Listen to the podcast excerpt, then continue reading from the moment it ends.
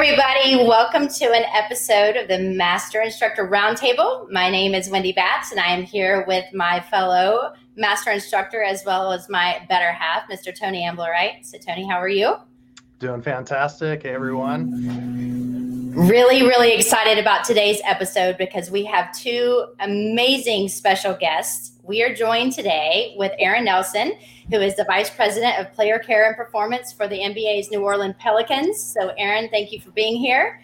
Thanks, and uh, yeah, we also have Mike Elliott, who is the VP of Performance Healthcare for the NBA's Utah Jazz. So, Mike, thank you as well for being here. Thanks for having me. Thank you. Yeah, Tony, do you want to kick us off? We've got so many questions for you guys. we do. Gosh, don't know where to begin. I guess uh, probably the uh, the most obvious place is to just start with, um, you know, what you do in your current role. So as a VP, Aaron, uh, as a VP of Player Care and Performance for the the Pelicans, and and Mike as a VP of Performance Healthcare for the Jazz. You know, what does that actually mean? What do you do day to day? And uh, we can kind of dovetail from there and and dive deeper into uh, into some uh, topics as they come up. Well, I think uh, the easiest way is you know come in at nine, punch, punch the card out, and that's pretty much it for the day.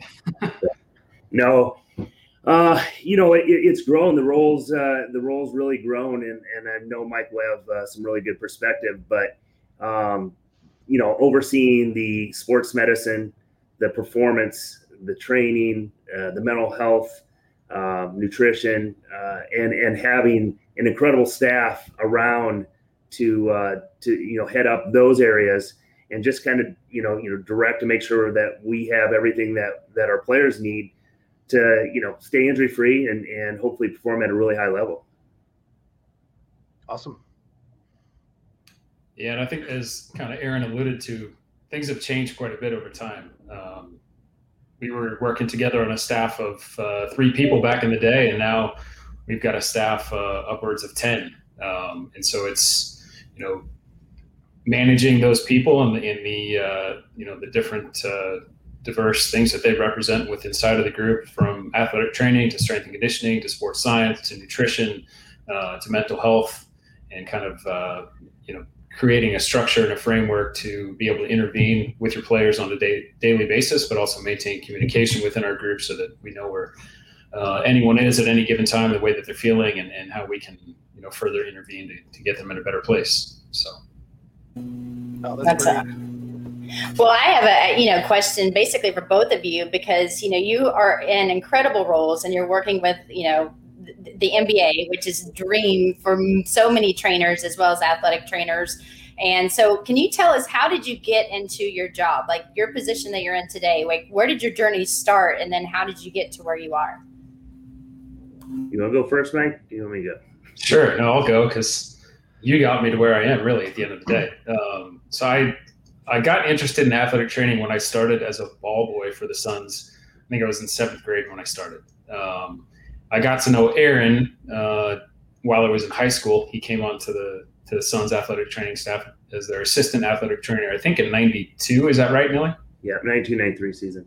Yeah, and so um, I was definitely a youngster back then, but I realized kind of being around the training room and in the locker room that it was a cool environment. I was always interested in athletics. Um, fancied myself as an athlete, but then kind of came to my senses.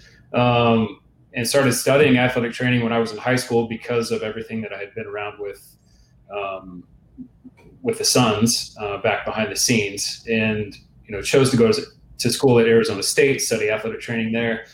Um, I was working in the locker room for the Suns during that time as well, and Aaron created an internship opportunity for me. My fifth year at Arizona State it took me five years for whatever reason at ASU uh, to graduate, but um, you know created that opportunity for me, got my foot in the door, got to meet a lot of people. Um, and after that, I moved on to work in physical therapy clinic in Tempe, Arizona, just for a short period of time, transitioned to the NBA's uh, D League, which is now the G League, but the minor league at the time in South Carolina. Worked there for a season. Uh, came back to Phoenix, and Aaron had a job available on his staff. Uh, he hired me at that point in time, and um, I stayed there with him for 15 years, and then um, served in various different roles there, from assistant trainer to assistant strength coach to director of rehab uh, to head strength coach to director of performance, and then moved on to this current role with the Jazz. I've been here for four years now. Yeah, it, Mike summed it up. You know, I, I want to say, uh, obviously, part of success in a professional environment is is as having a unique team and a, and a, team that communicates and gets along really well. And you know, watching Mike grow up, uh, like he said, as a young fella, I was actually really young. I think when I, I was 23 when I started as an assistant, uh, 30 when I took over as the head athletic trainer. And you know, Mike is an incredible, incredible person and and even more so professional. Uh, you know, he f- uh, fulfilled roles or, and, and, duties that we wanted to have, and it's interesting back then because, like Mike said, early on we had three people, and now staffs have you know eight to twelve or sometimes even more. And so to try to bring someone in and add someone back then wasn't always easy to do, but uh, I couldn't wait to uh, have Mike join us, especially at a young age and start similar to where I did at a young age and, and grow. And, and man, he, you know, he's obviously been incredible, had a, an incredible journey and, and doing great things. So that part's great. And, and so from where I came from, similar, uh, grew up small town in Iowa, uh, played four sports, uh, loved sports. My mom was a nurse, decided I wanted to go into sports medicine. No idea what an athletic trainer was. Uh, by the time I was a junior, senior uh, in high school, learned what an athletic trainer was. Ended up going to Iowa State, who at the time had one the supposedly the best uh, internship program. So it was basically hands-on uh, right right off the bat as a freshman. Now it's all academic. Um, went to Iowa State. Uh, was going to go to actually started out pre med, then went to pre PT then decided I was going to go when I decided I was going to go to PT school. Uh, got hired by the Suns. I, I, worked for a couple of their arena teams. Uh, got hired by the Suns and uh, end up going to ASU, starting my master's there, and then finishing it later um, at Cal, PA, and uh, was with the Suns from 90, 92, 93 season through 2000 when I became the head athletic trainer. I was there for 26 total years, 16, um, yeah, 20, 26 total years, and then came to the Pelicans two years ago. So I'm entering year 29, uh, and that's that's the course, and and it's been uh, it's been a fun ride. It's been a lot of a lot of growth and, and looking for when I was the assistant athletic trainer to now uh, the VP of player care and performance. Totally different league, totally different you know people we're working with, uh, not only as athletes but you know within our environment and, and, and people we have to deal with outside of our environment. Uh, so it's it's been an interesting journey, to say the least. Yeah, sound sounds like it. Uh, you guys miss working together? Oh yeah, definitely. Definitely. Yeah, we talk about it all the time. I mean, we love it. Mike Mike's awesome, and you hate to break up something great. It's it, it you, you think you might get it over get over it at some point, but Mike said we were together 15, 16 years, way more so. His ball kid, he's you uh, you know you just grow and you, you you like each other professionally and personally, and that doesn't always happen everywhere. So. Yeah, for sure. Um, well, you know, you mentioned it before, uh, Nelly. You know, you didn't know what athletic what an athletic trainer was. I think just for our audience uh, to create some distinction there, um, would you guys mind sharing a little bit about what an athlete what an athletic trainer does? Um, you know, what do you uh, what do you wish that everybody kind of understood about being an athletic trainer? How is that different from, let's say, working as a personal trainer or as a strength and conditioning coach? Obviously, um, there's a lot of different directions. You know, very similar maybe in terms of the school required from an undergraduate perspective, and then at some point there's a branch off and you know if you uh, if you're an athletic trainer uh, athletic training major there's other requirements and things you have to do if you go into exercise science or exercise phys there's other things you have to do so would you mind just breaking that down for the audience and kind of describe what uh, what an athletic trainer does um, particularly in the pro sports environment and then over time uh, or and then we can discuss how that has uh, evolved over time um, your time in the league I think we've we obviously we've seen it evolve. Uh, when when I started as an athletic trainer, so it's four years of school minimum. Um, you know, graduate with your degree and then sit for your uh, board of certification and, and, take your exam. And then it's grown now to the point where you do your under, your four years undergrad, and then it's a graduate degree program. So you're going to go the extra two years and and or however long it takes. And uh, you know, m- most of us have done that anyway. The the ones that start out with four year program and end up going to get get our masters and, and that. So it's it's grown dramatically. I guess the the big thing is there is a there is a difference. You know, we're recognized as uh, medical professionals uh, so we have we're trained in a lot of different areas, um, you know, from exercise science and injury prevention, and, and, more from a sports medicine and some strength and conditioning, you know, nutrition. We've getting bits and pieces of everything, and but the, the big bulk part is, you know, for people that don't know what an athletic trainer is, I think most do. But if you watch sport, those that run out onto the floor, onto the court, on the field, uh, and attend to the uh, athlete when they get injured. That's usually the athletic trainer and, and, and sometimes in our in our at this level the team doctor may may come out as well. Um, mike you want you have anything to add from that?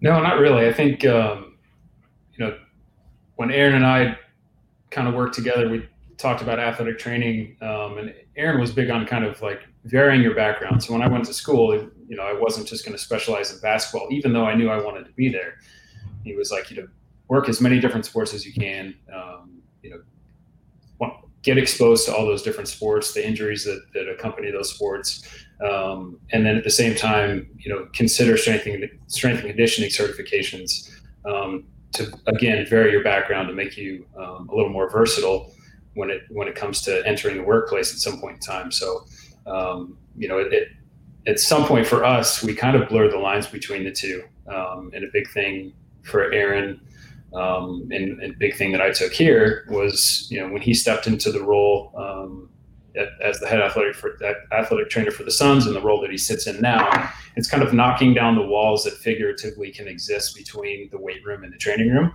and try to bring your staffs together so that they can communicate effectively. Um, you know, he he's realized, and I realized over the years, that's the only way you can really provide. Um, you know, great quality care to your athletes and to be able to serve your organization um, the way that it need it should be served. Um, so yeah, there certainly is a distinction kind of on the medical side for an athletic trainer, um, but we both kind of carry strength and conditioning certifications as well to make sure that we can understand what our staff is experiencing on a day to day, but we can also pull everyone together and try to speak the same language. Awesome. Well, I, you know, Mike Elliott, you obviously know that you know having the importance of having a mentor, which I know that you have, a, you know, a huge respect for Aaron and Aaron, of course, you've been around in the league for so long as well. But you know, we all have kind of a, a mentor that we uh, that's a, a, common person. So we look at someone like Mike Clark, and when you guys were introduced and you actually took the NASM methodologies and implemented it into the Suns, you guys were the first team to really do that, and you had such success with low injury rates and you were able to take the methodologies and put it into what you guys do with your athletes. And then we saw so like an increase in performance and we saw more players actually playing. So how was that? Because you guys were the first to really do that and you took kind of a leap of faith in this you know protocol that not a lot of people had really started out using. So was it a shock to you when you saw it? Did it make sense to you? Like how did you really start to use especially the ces so the corrective exercise how did you put that into play? And then you know what made you just go all in? Because you guys did and there was there was a positive of you know it, it, there was positive reinforcement after the fact but you didn't really know that when you started i'm guessing right?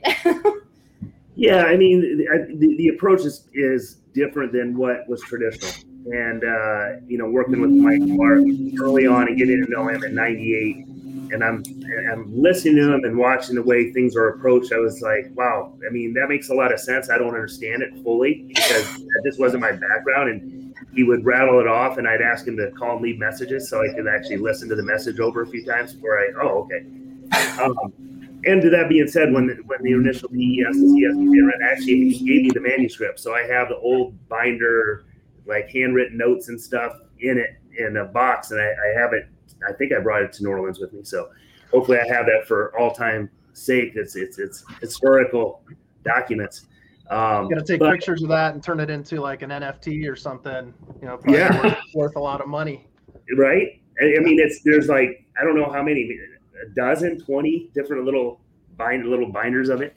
Um, but that being said, you know, when when talking to him and trying to figure out a different approach, and and early on, I guess this this filled the, the void of injury prevention. And, you know, that's a lot of what athletic training is about is injury, injury prevention and then obviously uh, care and, and rehab. But uh, performance wasn't as big as it is now. And then now recovery and everything else. We can talk about that later if we want. But going back to that, uh, trying to initiate a plan or a philosophy around a different approach to treat individuals and help keep them on the court in, in our case.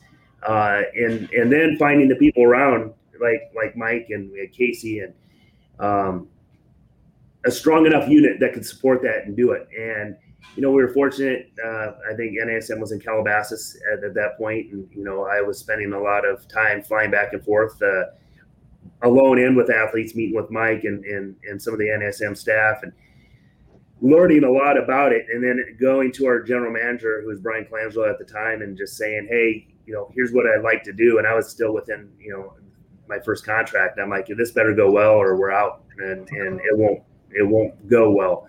And fortunately uh, fortunately for us, it, it went re- really well, and we are you know, to be able to dramatically decrease the games lost due to injury was huge. But guys were playing at a much better level. But we you don't know that because performance wasn't talked about it as the way it's talked about now. Uh, so that's kind of the the beginning of it. And then Mike, you know, Mike was coming right out of college, so he'd probably give you a better feel for the the bridging the gap, you know, so quickly between college, where I was actually out of college for, you know, at that point when I took over seven, uh, probably eight years. So there's there's a little bit of gap. Mike Mike jumped in pretty quickly. So yeah, I mean, I had a pretty similar experience with Mike where he would work with us um, game nights, and I would learn from him as he was kind of working with players on the table. So he would assess range of motion, and he would kind of uh, inhibit certain structures, lengthen others. He would do mobilizations, and I would sit there and at, at the beginning just kind of watch as an intern and try to figure out what in the world was going on. And as Aaron said, he could speak for two minutes, but there's probably two hours worth of material in those two minutes. And I would unpack it. I honestly would unpack it for days or weeks at a time, um, each game night. And things would start to make sense over this long period of time for me. Um, and then when he published the PES and the CES, it pulled everything together for me. Um, I certainly had a, a leg up on um, a lot of people to be able to learn from him directly. Um, you know, to teach me hand placement, to teach me kind of how the kinetic chain functioned, um, what dysfunctions you know could lead to what, um, all sorts of different things that certainly are in the PES and the CES. But um, you know, Aaron and, and I and our group uh, was extremely lucky to to learn from him um, himself, kind of one on one. Yeah, that's uh, that's great, and I know uh, Wendy mentioned this, but we both benefited as well from some direct mentorship and guidance uh, from Mike, um, and so that's that's great to hear.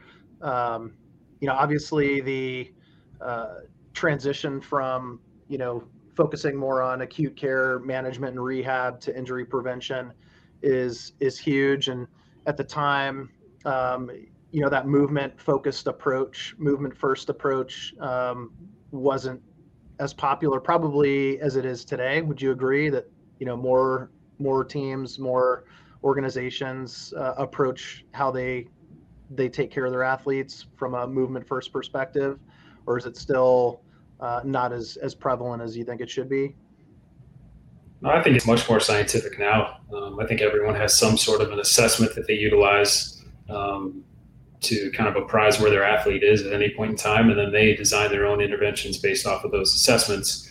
Um, for us, that was introduced to us by Mike. You know, I think um, when I was in school, it was a you know this guy sprained his knee. Okay, what are we going to do for his knee? Um, or he, you know, he sprained his ankle. What are we going to do for his ankle? He strained his hamstring. What are we going to do for his hamstring? And Mike, um, you know, was the first person to introduce to me, hey, there's other things going on within this person's body that have led to these certain injuries and ailments. You know, if you can intervene um, ahead of time, you could possibly prevent these things. Um, and certainly took a lot of um, learning and, and, as Aaron said, a leap of faith. But um, you know, certainly certainly saw the benefit of that. But I think we're at the point now where where everyone has some sort of, of scientific method that they employ uh, with their athletes, and it certainly I think has benefited everyone. Yeah, no doubt.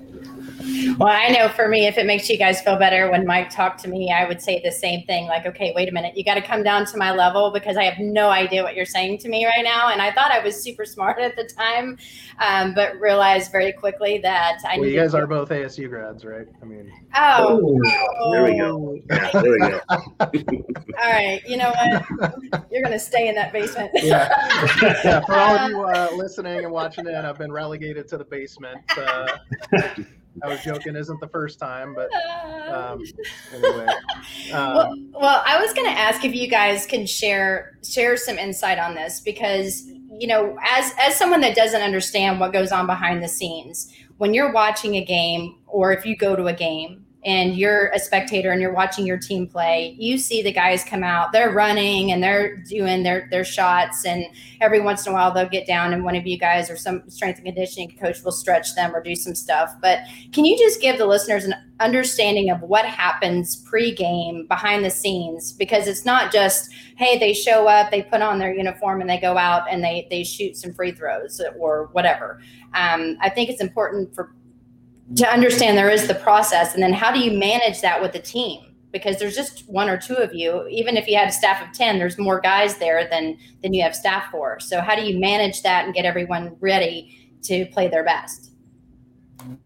I think that's grown as well. You know initially mike could tell you early on because the staffs are so small you, you take care of your starters or at least your main guys and you know in, in daily stuff uh, getting ready for practice, post practice, pre-game, post-game, guys that you could handle. You know, you just, you couldn't get everybody through, and then it's grown now where, you know, in our case, all 15 players that are here will get table work and then go in and do corrective exercise before practice and before games, and and everybody's a little bit different, so and, and it's important that everybody's tailored.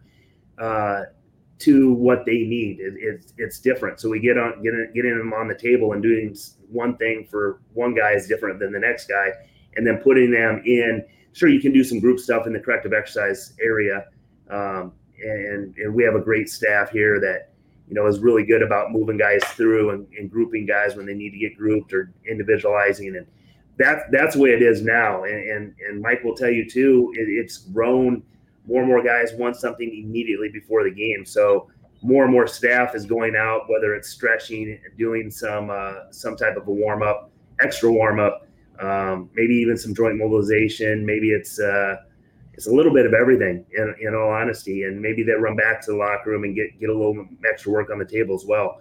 Um, but but Mike can share share that too. That's really evolved and, and grown over the years. Because if you go to a game, you'll see a, a lot of players uh, at center court on, on each side doing a little bit different things. Yeah, as, as Nelly said back in the day, you can only see a handful of guys really before the game um, because there were really, at one point in time, it was Aaron and myself in the training room, and then we had a strength coach um, in the weight room. And so the two of us were trying to get through as many people as we could. Um, you know, and the staffs have grown at this point in time to where we've got, um, you know, eight to 10, depending on, on what organization you work for, eight to 10 staff members uh, who are with the team, you know, in various roles, athletic trainers, PTs, strength and conditioning coaches. Um, and so from a pregame perspective, we try to take a regimented approach where we schedule time for guys on the table. Uh, we schedule time for them to get in the weight into the weight room, and then they schedule time to get onto the court to get their pregame warm up. Uh, that affords us the opportunity, you know, if we've got four people or so providing the manual therapy and joint mobilizations. It gives them time to, to see each individual person uh, that they are accustomed to working with. And then we can send those four people to the weight room, which, depending on where you are in the league, is of differing size. There's some places where you're, you're working in the, in the tunnel, um, in the, in the, on the way out to the court. There's places where you're working um, back in a hallway. There's places that have like a nice proper weight room for you, um, but that affords kind of small group opportunities to get in there and to get moving. Um, and then that gives an opportunity to get to the court as well. So um, we try to schedule everything out so everyone knows where they're supposed to be at any given time, so that nothing falls between the cracks. Um, and then what we try to do is keep you know the, the same two, three, four people that I work with. I try to do that every single game night so that I can see what their impairments are over time and try to intervene accordingly. I'll update corrective exercise, walk straight into our strength and conditioning and st- staff and say, hey, I saw these two new things on the table today. Can you tweak his corrective exercise to reflect those things? Um, you know, can you change some of this targeted self stretch, that sort of thing? Um, and then, you know, during the course of the game, when the fans are watching to see whether or not their team wins or loses, I think you know Aaron would agree. Two of us are out there kind of looking more at, at how people are moving um, at any point in time. So trying to identify, you know, any impairments that might be popping up or anything that uh, that we might need to intervene uh, with after the game or even the next morning. So, yeah, well, that's awesome. Um, you know, there's quite a bit I want to dive a little bit deeper on there. One, I guess, when you talk about that process from getting on the table, doing soft tissue work, joint mobilizations, and so forth, and then the athlete transitioning into the weight room for some correctives, uh, to finally getting on the court. You know, h- how long does that process usually take? Just to give our our listeners some perspective, because I think you know, one of the challenges that that we continually run into at NASM with some of our courses and the methodology is um, the practical application and the uh, utility of corrective exercise. How do you fit all this stuff into a, a, comprehensive program and still have enough time to do some training, strength and conditioning, um, uh, you know, stuff that's going to move the needle as it relates to fitness or performance goals. And so, I think any opportunity to highlight that you know corrective exercise doesn't have to be this you know super long blown out program but uh, something that if you address continually on a regular basis you know that the time that you need to dedicate to it may be much less than what what people realize and so if you could shed some light on that process and you know, also just kind of go into what drives that process uh, how do you determine what areas to to do soft tissue and joint mobs on um, prior to going into the the correctives. I think that would be really beneficial and, and valuable for our listeners. Tony, I, I think you hit it right on the head that you, you've got to be consistent and and you know as long as you're doing the corrective exercise and the table work and the stuff consistently, then then sure you don't have to spend an exorbitant amount of time to do it. Now you might have a guy that wakes up with something that he you know happened in the game the night before, or from a bus ride, or from airplane, slept in the bed wrong, whatever, uh, and you might have to spend some extra time. But you know, in, in typically on from a table work, uh, getting them on the table, twenty to thirty minutes max, and, and we could reduce that. We we could literally hit specific areas, but we try to go a little extra, and you know, as long as the guys are here and we have the time to do it so it's 20 to 30 minutes. And then same thing in the weight room 20 30 minutes of corrective exercise and then lifting if they need to lift. What we've done, uh, which again, you have to have communication and, and understand and appreciate the people you're working with. If for whatever reason a wrench gets thrown in, the coach wants these four guys out on the court to do some extra walkthrough stuff, instructional stuff, and, and something gets messed up. Now we have to decide what's more important the table work or the corrective exercise. Well, they're both important. So if there's four guys, we might know they might need to do a little bit more stuff on the table. The others can go in the, the weight room more and we'll flip it. So then the time gets split up more. Or if they're like, you have one hour or you have 45 minutes uh, today to do your routine with the guys, then we'll be like, okay, today we can probably get through and you do hypervolt and we'll, we'll get the guys out in 15 minutes and then we can have a full 30 minutes in, in the weight room and do extra stuff but in all honesty I, have heard that in, in, at a lot of different levels and in a lot of different sports that ah, i just don't have time just don't have that you can make time because even even if you pick three or four corrective exercises and three or four things on the table to do and, and then maybe you followed up with some dynamic stretching or something you could be done with a person if it was just one person in 20 minutes if you wanted to, if you wanted to, just by doing the bare minimum. And you know, you're still going to make some changes. Now at this level, we're, we're not we're trying to give them as much time as we can. So maybe some extra stuff's done after. But if you really want to bring in, you have 30 guys and you want to get them through, you probably can get them through in you know in in groups depending on the size of your staff in a much smaller amount of time by isolating and figuring out what group needs to be you know maybe it's a hip group that they really have tight hip internal rotation this is a, a lower extremity foot and ankle because they, their their toe or their ankles, the dorsiflexion is terrible, and, and we want them to do something. So you can do different things and different ways to set it up. It's it's it's not difficult. Uh, and again, it doesn't have to be, ah, we got to get 20 exercises done in the weight room. We've got to get an hour's worth of work on the table. Would the guys love to lay on the table for an hour? Absolutely. It's like going to get a massage, uh, but more painful. Uh, so, you know, to that extent, you, you, can facilitate whatever whatever time is allotted. Mike.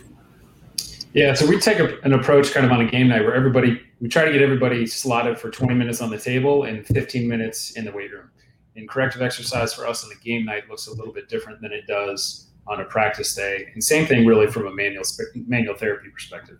On a game night, we take a really targeted approach uh, with 20 minutes as to we have an understanding with each individual athlete kind of where they are at any point in time, but we certainly use a goniometer to measure range of motion before we intervene. Uh, and then we, we measure again after to make sure that, that what we did was effective and that, that we gained uh, the desired result. And then um, kind of on a game night from an activation uh, corrective exercise perspective, we may target one or two things on the table uh, to activate before they get to the weight room. And then in the weight room, um, you know, we try to turn on their TVA. We try, try to turn on their glute med or max. We take a more dynamic approach with like a multi-joint, multi-planar movement. And then we use something uh, that's, that's more reactive um, because they're about to play in a game. So we really got to try to get them feeling reactive prior to that. Um, then on a on a practice day, a little bit different, where we can take a more um, kind of deliberate approach to corrective exercise. You know, as as Aaron said, if you have someone who who has uh, limited hip internal rotation, we can spend some more time diving into that dysfunction um, on on a practice day because we're afforded more time to do so. Game night, you're certainly you know, trying to get everybody feeling good, but feeling ready for the game, feeling bouncy, get them out to the court on a practice day, we can really dive into some of those some of those dysfunctions, those impairments, try to try to make some changes. Well, I think, uh, yeah, I mean, I think the way that that you guys are telling us a lot about this corrective exercise and being able to identify with each player what they need specifically. And obviously we're all about individualization because that's you know every person is different. We move different. We play different. We we do everything differently. Um, but when do you guys do like how do you do your assessments? Do you do it at the beginning of the season? And then what assessments do you feel are the most important to give you the, the information for each player because you know we hear oh they must you know they play at a high level. So is it how much they bench how much they squat or is that even important? You know because we we think if they're at a high level we need to do the most high level and, and get you know these these numbers. But in your in your experience is that true? And also what what assessments do you feel are most important and why I think this strength is incredibly important, but movement's more important than anything. You can be as strong as an ox and not and not move well, and you're going to underperform. And you know when and things that we're measuring as far as like training loads go, uh, you're working a lot harder, so you're going to wear out a lot faster. So number one, you need to move well. So I don't want to take that away from strength because strength is important, but again, moving well is is number one. So that being said, uh, you know we, we do preseason, postseason assessments, and then do every. It depends two to two to four weeks assessments, and then we'll do quick quick check assessments uh, when they come in. Particularly if they came in, they're like, ah, my ankle feels stuck, or hey, I have a little knee tendonitis, or my back's a little stiff. We might spend a little more more extra time, but using a goniometer, like Mike says, check hip internal rotation, uh, knee 90, the hamstring 90 90, ankle dorsiflexion, first MTP joint. Um, you know, you can do all that in in two minutes and and have a pretty uh, good idea of what's going on and and looking for symmetry you know right to left. Maybe you know they they feel something on the left side but it's actually coming from the right side. So we can address that really quickly. Spend literally you know from manual therapy or joint uh, mobilization uh, some neuromuscular stretching you can spend five minutes and and probably correct most of that stuff. So if you can address that, particularly in a practice, like Mike said, you don't have as much time on a game night, but in a practice, uh, if, if a guy's coming in, we know they're going to be out on the court. If we can eliminate some of the risk factors that that, that could cause injury, um, at this point, we're not worrying about them performing well because it's not a game where they're in a practice. We just don't want them to get hurt. Uh, so if we, we can eliminate that and save us some headaches down the road uh, and spend literally less than five minutes to solve it, it's a no brainer. What are you doing in your your preseason? Like for what what are your your go to assessments when they come in the door?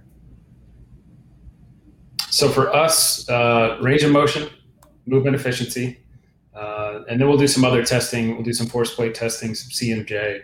Uh, we'll do LESS testing. Um, certainly, over the course of the season, try to hit those in a serial fashion. So hit movement efficiency, kind of first week, to, first week of the month, second week of the month, hit range of motion. Get back to the force plates and, and the various testing that we do there, and then the LESS testing, and then try to start over uh, the following month. Um, we do we do a biometric uh, questionnaire with our guys. Uh, try to do that on a daily basis. So whether it's pushed to their phones or there's an iPad or, or uh, there's a kiosk set up, um, they can input some information for us on a daily basis about uh, the prior night's sleep, any soreness they might have, uh, how their mood is, um, diet from the previous day, et cetera. It's just 10 questions. It's very quick to, to, uh, to fill out.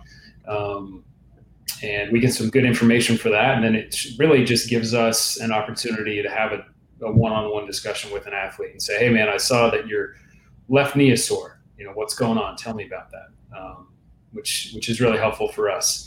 Um, you know, like we were saying earlier, back in the day, there were three of us on staff, and you were having those one-on-one conversations every day. And now we've got more athletes, um, bigger staffs, and there's a there's a bigger fight for time. So, you know, can we get some of that information to uh, to kind of needle us to go have a conversation? I think that's been helpful for for our group, certainly. Uh, so, a number of things that we follow over time, um, and we try to use all of them. We really do. The only things that we're going to employ are those that are going to inform our decision making process, change our interventions, and really kind of get our athletes to feel different over time. Um, if we come across something that seems interesting, but we don't think it can uh, be actionable, then we, we won't utilize it. So cool. Now, uh, Mike, you mentioned a few things. So movement efficiency, just for our audience, uh, movement efficiency testing would be looking at stuff like the overhead squat, single leg squat, um, certain range of motion or mobility assessments. Uh, you mentioned CMJ, uh, counter movement jump, and then the LESS test, uh, landing error scoring system. would you mind just kind of sharing how with the counter movement jump and the LESS, uh, how you incorporate those or what you're looking for from those particular assessments, just because those are those are things that we highlight in some of our courses, but I don't know if uh, you know how often they get used. So it's nice to hear that you guys are using stuff like that, and and would be great to get an understanding of you know what do you take away from that? Why do you do those types of assessments? Yeah, so you know, Aaron said earlier that like, movement is the, you know proper movement is is the biggest thing in the world. Um, and a big part of that is symmetry. So, so using force plates to assess symmetry uh, on, a, on an exercise like a CMJ is big for us. So, you know, are they overloading one side or the other when they're trying to create force, and are they overloading one side or the other when they're trying to dissipate force? Um, and to follow that serially over time will help us change our interventions on the table in the, in the weight room with our players. Um, when it comes to the LESS test, um, we follow that over over time as well, and that's a great way for us to see how you know they're they're able to dissipate and create force as well because we do those on the force plates as, as, well, and that's a little bit more dynamic task, asking them to to step off of a, of a box, land, and explode up again, um, and that just really kind of for us allows us to kind of attack the tip of the pyramid. Um, some of the the interventions that we design from a jump landing perspective, um, changing planes, those sorts of things to make sure that they can do that properly um, in a dynamic environment. Because at the end of the day, that's where they operate. Yeah, yeah, pretty important for basketball for sure. Um, and then, you know, with symmetry, is there a particular benchmark or something that you guys are looking for as ideal, you know, or a certain range? it really depends on the individual athlete for us. Um, we'll follow each one of them over time um, and try to see where they live.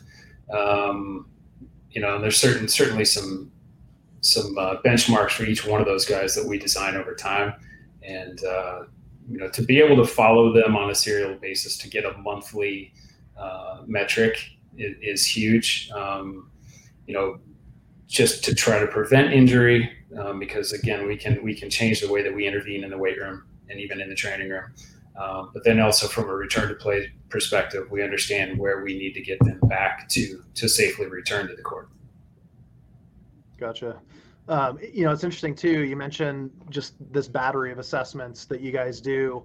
Um, you know, typically you might find with like a counter movement jump or some other force plate testing, if there's a discrepancy between one side or the other, you know, it's it's probably common to just try to attack the the underperforming side with more strength or power work. But uh, that's where I think the importance of all the other assessments that you guys do come into play because somebody can display uh, asymmetries on one side, either eccentrically or concentrically, and it may not have anything to do with their actual strength or power uh, capabilities. It could be range of motion driven, right? So, do you guys find that after looking at some of the range of motion data, uh, overlaying that with the with the force plate data, and then addressing some of those range of motion or mobility limitations, that it has a positive impact on their strength and performance with those every single time. Like we we overlay that stuff every single time with our guys. We've actually got our own um, website that our director of performance science has created. So everybody, each one of our guys has a page that we can pull up, and it has all of their metrics side by side, and it affords us the opportunity as a group when we have our morning meetings to go through each individual guy or targeted guys on a, on a given day and just say, hey, look, here's where they are following testing we can overlay everything and say, hey, look, you know, his his ability to create force on the CMJ on the right side's down a little bit. Let's dive into his range of motion, his movement efficiency today. We can quickly check those. Um, and then we say, okay, right-sided hip internal rotation is decreased. Let's inhibit stru- structures X, Y, and Z. We'll turn, you know, structures A, B, and C on. Let's get them back to the to the force plates, and let's see if that's changed anything. Um, so to be able to use that inter, that that information um, to overlay it to make sure everything's married up is huge because a lot of times that that lets us be really efficient in the way that we that we um, care for our athletes. Yeah, Tony, couple couple things around that. Um, one, obviously, everybody can have force plates, force X, and and when we, you know, most professional teams, if not all, do. So it, it's nice to be able to add, like Mike says, we do the same thing. We do not everybody does the LESS test. They might use the the force deck for, or force plates, but we do it same thing going onto a force deck, and and so we get two basically two tests in one, and that's that's nice and it's great because to your point, a lot of times historically it's oh there's a weakness there there's something going on in strength, and it's really not. We can pull someone off and look how they're landing. Do while the other guy is going, if we, if we have four players come through at a time, do a couple quick, you know, some myofascia stuff or, you know, some release techniques or joint mobilization that takes literally less than a minute, get them back on there and everything's fine. Like, you know, and you can look at the numbers in real time, which is great. Not everybody has that. And that being said, I, I think it's important, you know, if as clinicians and practitioners that are training the average population or training your kids at home or uh, training friends or whatever, if you have any type of baseline assessment, uh, that, that that's the most important thing. So you can go back to the traditional, like the LESS test, shark skills test, um, the Y test. You know, you could. I think the uh, the LESS test is great, particularly if, if you're training athletes, just so you can look at you know potential uh, ACL injury prevention issues. So uh, you as long as you have a baseline and again, outside of like what Mike talked about, we, we do a lot of similar testing. Uh, we also have just baseline testing that we only do once. We do it at the very beginning of the year. There's maybe six tests. These other things that we do uh, every couple weeks or monthly um, are additional tests. But when an individual gets hurt, so if you're a practitioner, a clinician training, you know, someone that wants to play softball, you know, or they want to play uh, in a kickball league, whatever, whatever that ends up being, and they get hurt, you can go back now and at least you have a baseline to see are they within 10, 15% of what their what what the number was, you know, two months ago, three months ago, or whatever. and it becomes very easy. But I think having some type of baseline, you know, for everybody, not only, you know, the, the personal trainer, but all the way up to people working with professional athletes, you have to have something, and you have to have something that that you can track and then make, like Mike said, make actionable that you can now look at the numbers and start looking, you know, over a period of time. Am I seeing a decrease in hamstring strength? Is it what? What's the reason for that? Is it fatigue? Is there an injury? You know, what what's actually going on? So there's a lot of different uses, a lot of different ways. But I think as long as you have a baseline, uh, and then you can start building around that baseline, you'll always have something to go back to if you're going to continue. Because think think about you probably hear this from your clinicians, practitioners that are just training people on a daily basis. Once they get hurt, they don't want to train anymore. They, you know, they might lose clients and patients because they don't, they just don't want to train anymore. They, what I'm doing didn't work or didn't help, or I'm just mad and I'm not going to pay for someone to, to train me and I'm going to be hurt. So having something, having a way and, and being able to show and visualize to that person, to that athlete, here's where you were, here's where you are now, and here's where we're going to get, you back. And all these things and these tools we have, you just have to pick and choose the right ones. Yeah, so well said. So important, um, especially for uh, for trainers and, and, practitioners and coaches at all levels. Um, you know, you guys mentioned this before, but recovery. Uh, you know, Mike, you mentioned the the questionnaire that you have the the guys do.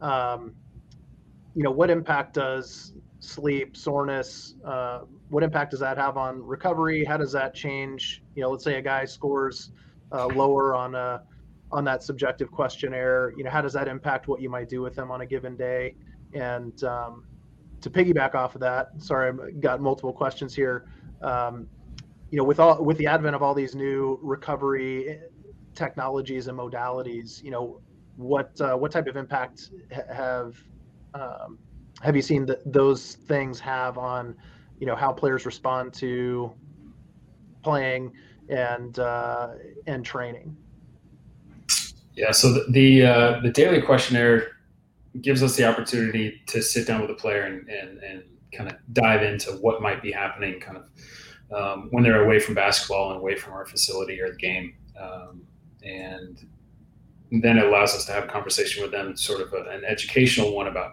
sleep and diet, nutrition. Um, and, you know, for each individual guy, it's going to depend on what they have um, what, what they're coming home to, what their habits are, and it's going to be, you know, if a, if a player's exhibiting kind of um, some sleep interruption um, or can't get into a proper routine, we've got to understand it's going to be it's going to be a long kind of battle to get them to change uh, that side of their life. Um, so many guys this day and age are really young and they want to stay up late and play video games.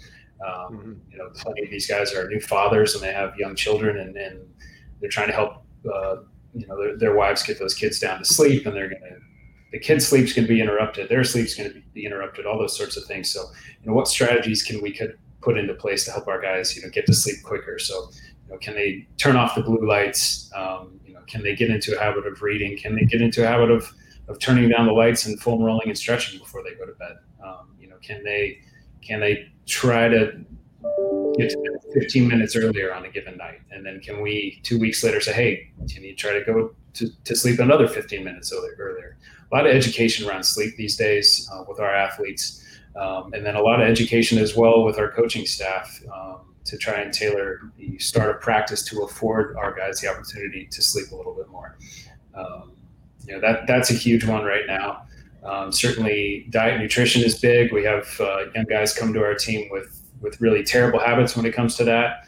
Uh, we're lucky. We have our chef is an RD who our players think is the best restaurant in town, and he is phenomenal when it comes to hiding uh, veggies and all sorts of good things in their food.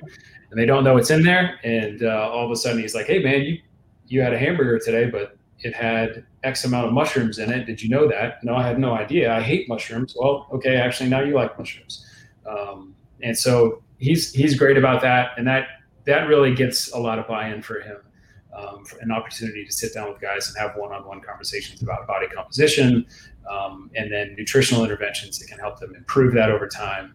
And know, those are kind of two big things for us: is sleep and nutrition that can help really impact the way that a guy feels the day after a game or the day after a practice, um, so that he can maintain energy levels. Um, and really, at the end of the day, maintain his readiness and, and be able to play and, and stay healthy over time. Uh, yeah. Awesome.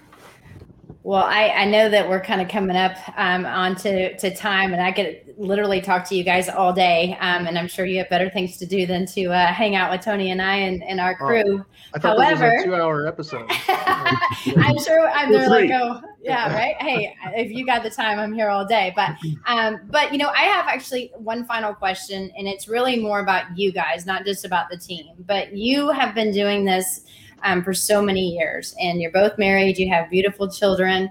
Like how do you find the work life balance? Because tony and i i mean we have one kid and we struggle and we're here all the time. You guys travel and have you know multiple athletes to look out you know look after and and literally make sure that they're healthy enough to play so you guys get the stats on the board. However you know how do you make it work personally? It's challenging and and uh you know Mike got to see before he got married. I was already married, and he got to see my kids, you know, going through it, and, and it's hard trying to find that balance. You know, to spend time with your wife, let alone your your kids, and missing uh, birthdays and school events. I, I missed I missed two two games in going on 29 years, and one of them was the birth of my second son, and my daughter was born as we came back from a trip from Portland uh, coming to Phoenix, which is a long flight, as Mike could tell you, back going from Portland to Phoenix in the time change, um, and had that had that had a back to back, and actually got back for the birth, and then made the game went back, so went two days without sleeping. So you make sacrifices, uh, you know, for your family to do it. I'm leaving. We have the draft on Thursday, and I'm leaving Friday for my daughter, uh, my nine year old daughter, who's in the softball World Series in Florida so I'm going to see that literally turn around after they win the championship and uh, fly to Vegas for summer league. So it, it's finding the gap. And, and, right now, before school starts, I have two two older boys. One that's going to be a freshman in high school, another one that's going to be in sixth grade. And my time is lifting, uh, doing corrective exercise, uh, working on vert, doing some vert plyometric training with my old my older one, and then uh, doing some stability training with my 11 year old and throwing throwing 500 balls in the batting cage every day to him to the point where I can't you see I probably have a dead arm in the picture. Uh, so it, it's finding time to do it, and, and Mike and I talked about this a, a, lot, and it's it's hard. So that's a, it's a long-winded answer, but if anybody deserves any any credit for anything we do, it's probably our wives for all the extra time that they have to uh, spend getting the kids to and from school and practices and games and all the activities they want to do and friends' houses and and we're not around because man, when when the season's over and I come back, I'm like, how did you do all this? So, yeah, um, and Wendy, I'm glad you asked that question because I think you know for many professionals and practitioners, you know, they aspire to be where the two of you are working in professional sports, and I think you know that side of things is is greatly underappreciated. Just the the time commitment that you have to put into uh, doing your job, uh, ensuring that everything gets done that needs to get done, and um, the sacrifices that that have to be made. And so, you know, it's certainly commendable.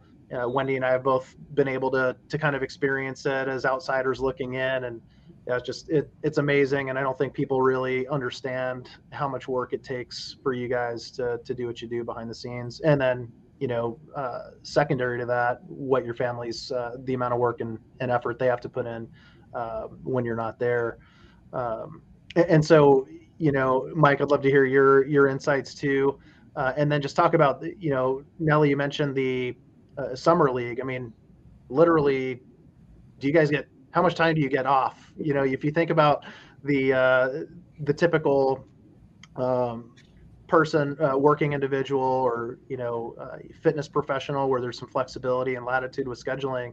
Like, what does a what does a year look like uh, at, at, the end of the day uh, in terms of how much time you get off, and you're not you're not working? during COVID or not during COVID? What do we? It, uh, yeah, gosh. There's no such thing as a weekend. Um, seemingly, even in the summer now, um, you know, whether they're pre-draft workouts, we have players coming in town to spend some time with us uh, in the summer. Somebody's always in the building. Um, and so we try to, you know, coordinate coverage with our staff to afford people some time off. Uh, certainly, um, you know, Aaron was always big about pushing us out to have vacation. I do the same thing with my staff now. So, you know, I think we're we're a bigger staff now, so we're, we're able to uh, get people out of the building to go have vacation and spend time with their families and reconnect. Um, shoot, my youngest last night came walking down the stairs with my phone in his hand, and he's like, "Look, I'm Daddy," and he's two years old. I'm like, "Okay, awesome." Uh, so you know, it's it's a certainly is a, a, very demanding job. You know, like I said, not a lot of weekends, not a ton of vacation time. Traditionally. Um, uh, summer league is in Las Vegas in July, and when that ceases, um, everyone kind of there's this mass mass exodus out of town. People stay out of the building, and then you kind of reconvene after Labor Day. Um, so, you know, everyone sort of uh, from a time off perspective looks forward to August. That's really your opportunity to get out. Um, but otherwise, you know, it's it's demanding in season. There's not a lot of days off. Um, plenty of times where you have a, an off day on the road, which doesn't mean that you have an opportunity to connect with your family or get any errands done or offload anything, um, you know, for your better half. Um, and really, you know, if you if you do the math at the end of the day and you have a wife and kids and you're you're out of town for 120, 130 plus days a year, um, you're missing out on years of people's lives. Um, doing doing these uh, these sorts of jobs. So, you know, before you get into it, you got to have a good understanding of that. You know, it takes a lot of dedication. It takes an understanding uh, spouse and partner, um, and you've you've got to do everything you can when you have that time with your family to take advantage of it. Um, I've got a our oldest is five years old and he had 10 soccer games this year and I got to two of them. Um, so you have to have that understanding before you get into this um, as, as to as to what that means um, from a, a, time spent perspective, and really take advantage of, of the opportunities, the small opportunities you do have to to dive into your families. Wendy, Tony, to put that in perspective, what Mike was saying, I, I, think I shared this with Mike. I've shared shared it with a couple, just a few people, not very many. But right before I left Phoenix to come here, I was looking. I went back. I, I also did travel for the team, so I, I, knew when we were leaving, when we are out of town. So I went back from the point that all three of my kids um, were born until at that point. And I, my my oldest son at the time was 11. My middle son was about eight and a half. My daughter was about six, six, six and a half. And to put in perspective, my 11 year old at the time, I had missed I think it came out to 3.8 years of his life just from road travel. So that, to put in perspective. And then on top of that, how often do we get to see him at home? If we have home games, you get up before they go to school, they go to school, they come home, we're already back at the arena for the games. So you go days at home where you don't even see them. So, you know, it, it it's hard. And, and, particularly, I think, like Mike said, pre pre COVID or post COVID, it, it, it's, you know, with a condensed season – you know, I, I think I went at one point like seven seven or so days when I was in town where I saw my kids maybe once or twice. So it it, it comes it, it's not great. Um, so again, you have to take advantage and let them know that that you love them and you're there for them and, and do whatever you can.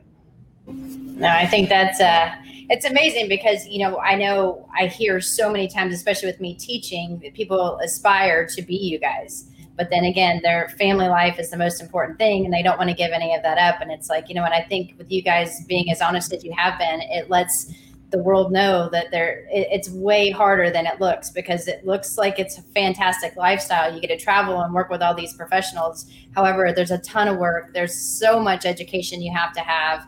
And um, you have to be committed not only to your team but you know your wife really needs to be committed to you for sure, for sure. Um, well, guys, I know that, that this went um, a little long, but I have one final question, and this is actually for Mike. And Mike, we um, did a a podcast with Grant Hill, and you were brought up multiple times, as well as you, Aaron. But Mike, because Mike worked one on one with Grant, especially uh, before the games, and he was calling you cowboy. And so, can you tell everyone why they call you cowboy? And um, that way we can clear up, you know, any any confusion. I, I, think most people in the league think that that's my actual name. Yes. Most people don't call me Mike. they certainly don't know what my last name is. Um, I got that nickname um, during my fifth year at ASU, Tony, because um, it's an enjoyable place. Yes. Um, super uh, fun, uh, by the way. It is super fun, um, which why that's why it takes five years to graduate there. Um, but uh, my fifth year during my internship with the Suns, the team went on a road trip. Um, I have this kind of varus presentation of my knee, these nice bowed legs. Um, team goes on a road trip. I decide to go snowboarding for the first time. Um, friends go up a lift. They go off to the right. It's the easy one, the easy run. I was separated behind them on the lift. I thought they went left. That was a bad choice. Fell, went to grab my board to get up um, herniated a disc in my back and um, went down, had a couple beers, took a nap, couldn't get out of bed uh, once I woke up. Um, and for, I don't know, Nelly, how long was it? Like a two year period? I tried to rehab and not have surgery. Yeah. And, uh, I, you know, got this presentation of my knees and all of a sudden I have to walk in like lumbar extension and I'm swaying side to side. And uh, one of our players, Stephon Marbury, is like, "You look like you just got off a horse." And then he started calling me cowboy, and like literally that day, everyone's like, "Okay, you're not Mike anymore," and so it was cowboy. it's been that since. So.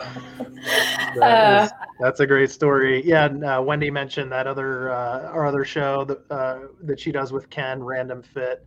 Uh, great interview with Grant Hill, but that's awesome. Uh, that's a great story.